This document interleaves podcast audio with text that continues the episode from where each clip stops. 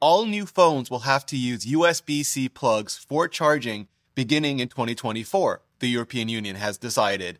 And by that, they mean iPhones because pretty much every other brand of phone has been using USB C since the Jurassic. And I mean the parks, not the world. Apple is probably going to beat that deadest of lines by at least a year, slapping USB C into the 2023 iPhone 15 but they really should have done that back in 2017 when they switched to the modern redesign of the iPhone 10, or 2021 when they added 6 gigabytes per minute ProRes 422 HQ video to the iPhone 13 Pro, or 2022 when the whole next 10 years of connector expiration date on Lightning finally came due. Of course, they may actually have wanted to, given how much work they put into making an SoC that could actually encode 10 bit HDR video in real time and a storage controller that could record 10 bit HDR in real time, not having an IO controller that could transfer it feels less like stubbornness and more like just pure miss.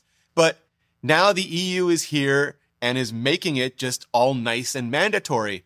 But that's not my biggest problem with all this. Not that the same people who famously, infamously created a ballot to keep Opera and the like safe and protect us all from a world where Microsoft's Internet Explorer and Trident rendering engine became the dominant web browser, which worked so well it made Google's Chrome and its KHTML WebKit forked Chromium rendering engine the dominant web browser and technology to the extent that Microsoft abandoned their Trident replacement Edge to go all in on it, as did Opera and the like resulting in far, far less rendering engine diversity than pretty much ever. And you can read all about that on the web, at least once you click through an endless stack of cookie disclosures, also thanks to well intended but poorly implemented EU tech regulations. But that's still not my biggest issue with all this. Not that the EU isn't trying to preserve diversity and ensure competition in plugs, that they aren't trying to protect us all from a world where USB-C becomes the dominant connector. Just the opposite, in fact. They want USB-C to dominate. They want it to be the only plug, the connector, which past as prologue, I guess means it should result in a bazillion new connectors hitting the market any decade now. And I'm kidding. Kinda. Because what's not so funny is that USB-C actually only refers to the plug, to the connector, as in the physical shape of it, not the cable or the capabilities. Those used to be referred to by numbers, USB 2, 2.1, 3, 3.1, 4, and extra letters like PD for power delivery. But those kept changing so fast and so furiously, Linus began looking at them like The Rock does Vin Diesel. And now, now we all just try to say the actual data and power transfer numbers for what often seems like one of the least standardized standards imaginable. I mean, the USB-C cable that came with my old MacBook Pro was great for charging, but don't try to plug it into a display because it's just not carrying that signal for nothing. And some of the data cables I've picked up over the years don't work at all well for charging either. Which, yes, a lot of that has to do with keeping costs down because the higher the capability, the higher the price. But if you just have a bunch of the damn identical looking things in your hands, there's no real way to tell which will work from what, which doesn't really fit the definition of a standard, does it? And that's still not my biggest issue with all this. But it's also why just going to USB-C won't actually force anyone to make anything really better either. Apple could have made the iPhone charge faster and transfer data faster years ago, even with a lightning plug. So when they make the switch to USB C, will charging actually get very much faster? Will transfer get even a little bit better? And if so, like a really little, like the iPad mini, or a lot little, like the iPad Air, because who knows? And since the standard only applies to the plug, it's also not going to fix all those proprietary bricks that all the ultra fast charging Android phones require to actually charge ultra fast either.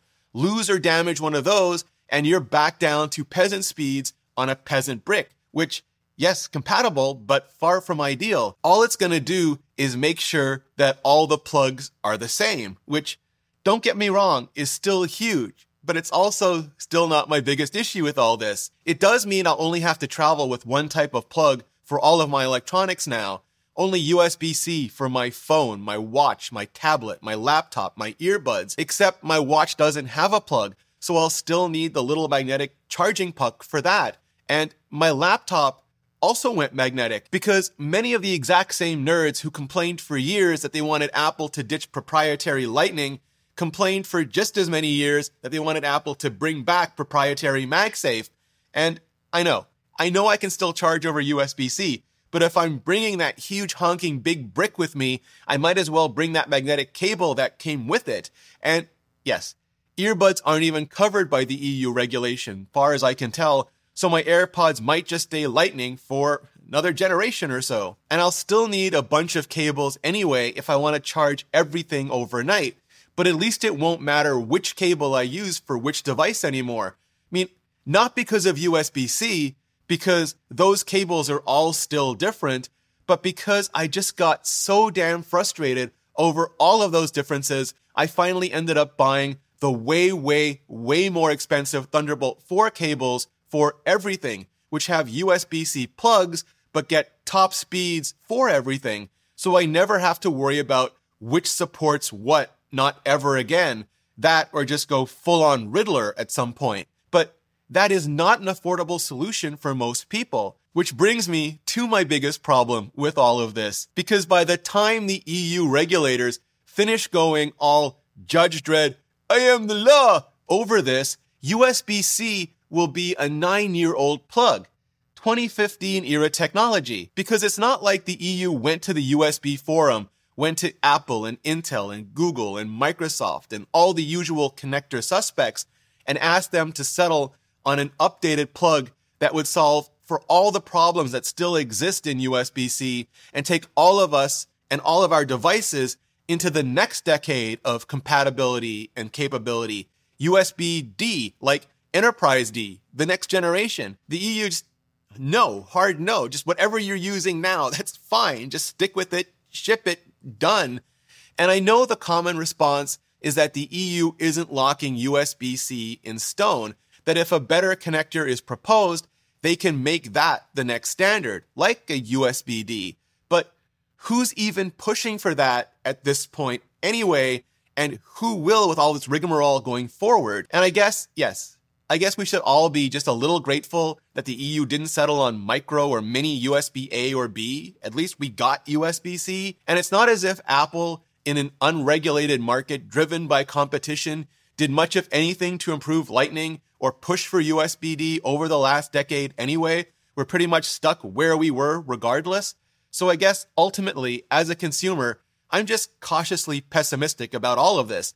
I have a decade worth of Lightning cables and accessories that are going to be made instantly obsolete by this law, ironically, in part intended to cut down on e-waste, all for a rapidly aging out plug attached to the least standardized standard possible for cables and power adapters.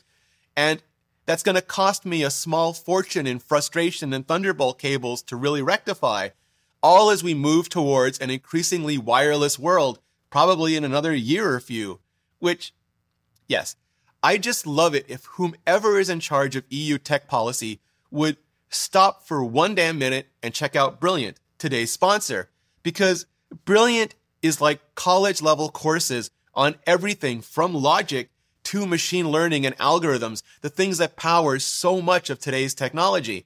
And they're made available to everyone and just the best possible method to learn computer science and math, physics and quantum mechanics, game theory and more in a visual, hands-on way. For example, you can learn to program by shifting blocks of pseudocode around and you get immediate feedback, which leads to immediate results. You feel like you're solving puzzles, gaming even, but invest even a few minutes a day, every day, and you'll be amazed at how much progress you can make. And then coding becomes just way less intimidating and way more accessible. And Brilliant has thousands of lessons just like these, with new exclusive content being added every month so you never have to stop learning. You just have to start.